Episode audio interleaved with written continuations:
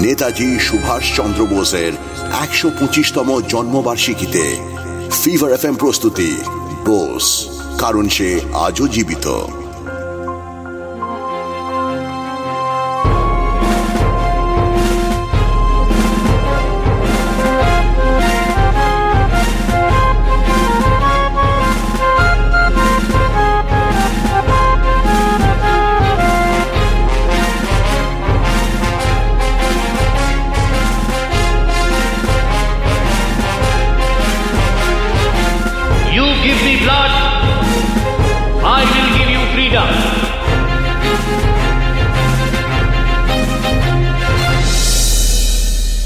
ছেলে আইসিএসে উত্তীর্ণ হয়েছে। ফলে সুভাষের বাড়ির চারদিক উৎসবময়। ওর বাবা জানকীনাথ তো সুভাষের এই সাফল্যতে এতটাই খুশি যে সারা পাড়াকে নিজে গিয়ে নেমন্তন্ন করে এলেন। কটকে যখন মহাভোজের আয়োজন চলছে তখন কিন্তু সুভাষের মনে অন্য এক আলোড়ন। বন্ধুরা, যেভাবে ওর কাছে দেশে ফিরে আসার আরতি জানিয়েছিল, সেটাও তো অগ্রাহ্য করতে পারছিল না। কারণ তার নৈতিক সমর্থন ছিল এ কাজে। আবার উল্টো দিকে বাবা, মা, দাদাদেরও দুঃখ দিতে চায় না সে। কিন্তু কদিন এমন একটা মানসিক অবস্থায় থাকা যায়? কিরে শরৎ, তুই এখানে একা একা কি করছিস? তোর বাবা বাইরে যা কাণ্ড করছেন না যা দেখে আয় একবারটি সুভাষের চিঠি এসছে মা। সুভাষের চিঠি?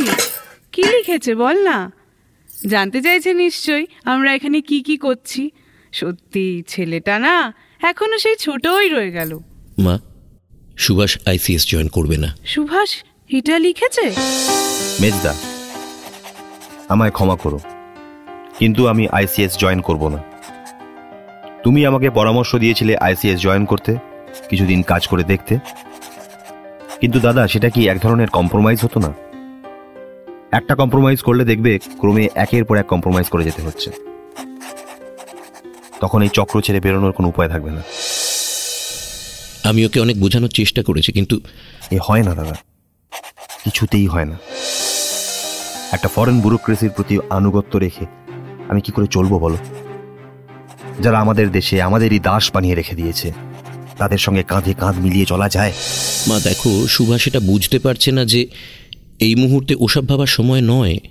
এত ভালো সুযোগ।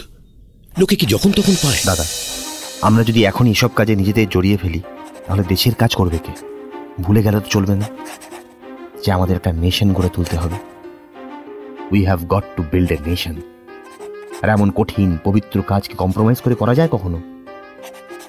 আজ এই সময় যদি আমাদের মতো ছেলেরা নিজের সুখ শান্তি নিয়েই ভেবে যায় তাহলে আমাদের দেশের উন্নতি হবে কোথা থেকে?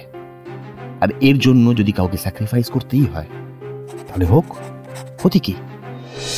না মা পারলাম না বোধহয় ওকে বোঝাতে। মনটা ভালো লাগছে না।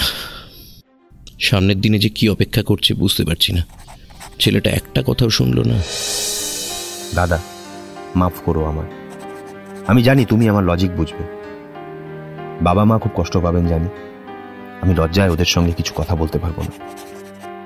কিছু যদি মনে না করো দাদা, তাহলে ওদেরকে খবরটা তুমি জানিও। আমার প্রণাম নিয়ে আর অবশ্যই আমার সাফল্য কামনা করো। ইতি সুভাষ। সুভাষ যখন মনের সমস্ত হেজিটেশন কাটিয়ে এই সিদ্ধান্ততে পৌঁছল তখন আমাদের দেশে কিন্তু ধুন্দুমার কাণ্ড বেঁধে গেল। এ দেশের দিগন্তে ছেয়ে পড়েছেন এমন একজন যার নেতৃত্বে আবার করে জেগে উঠেছে মানুষ। গত কিছু দিনের ক্লান্তি, নিদ্রা, ধুলো ঝেড়ে আবার সবাই উঠে দাঁড়াতে লাগল সেই মহাত্মার ইশারায়। যার নাম মোহনদাস করমচাঁদ গান্ধী।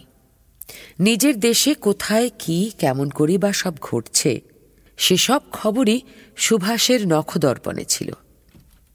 আর সে খবরই তাকে আরও উজ্জীবিত করে তুলছিল।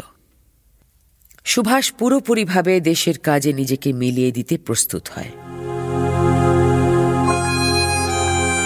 শুনছিলেন ফিভার এফ প্রস্তুতি।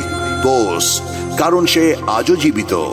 অভিনয়ে প্রয়াত সৌমিত্র চট্টোপাধ্যায় ঋত্বিক চক্রবর্তী শিলাজিৎ মজুমদার, রজতাভ দত্ত, বিশ্বজিৎ চক্রবর্তী আর নারেশনে রূপা গাঙ্গুলি আপনি শুনছেন এইচ টি স্মার্ট কাস্ট আর এটি ফিভার এফ এম এর প্রোডাকশন স্মার্ট Smartcast.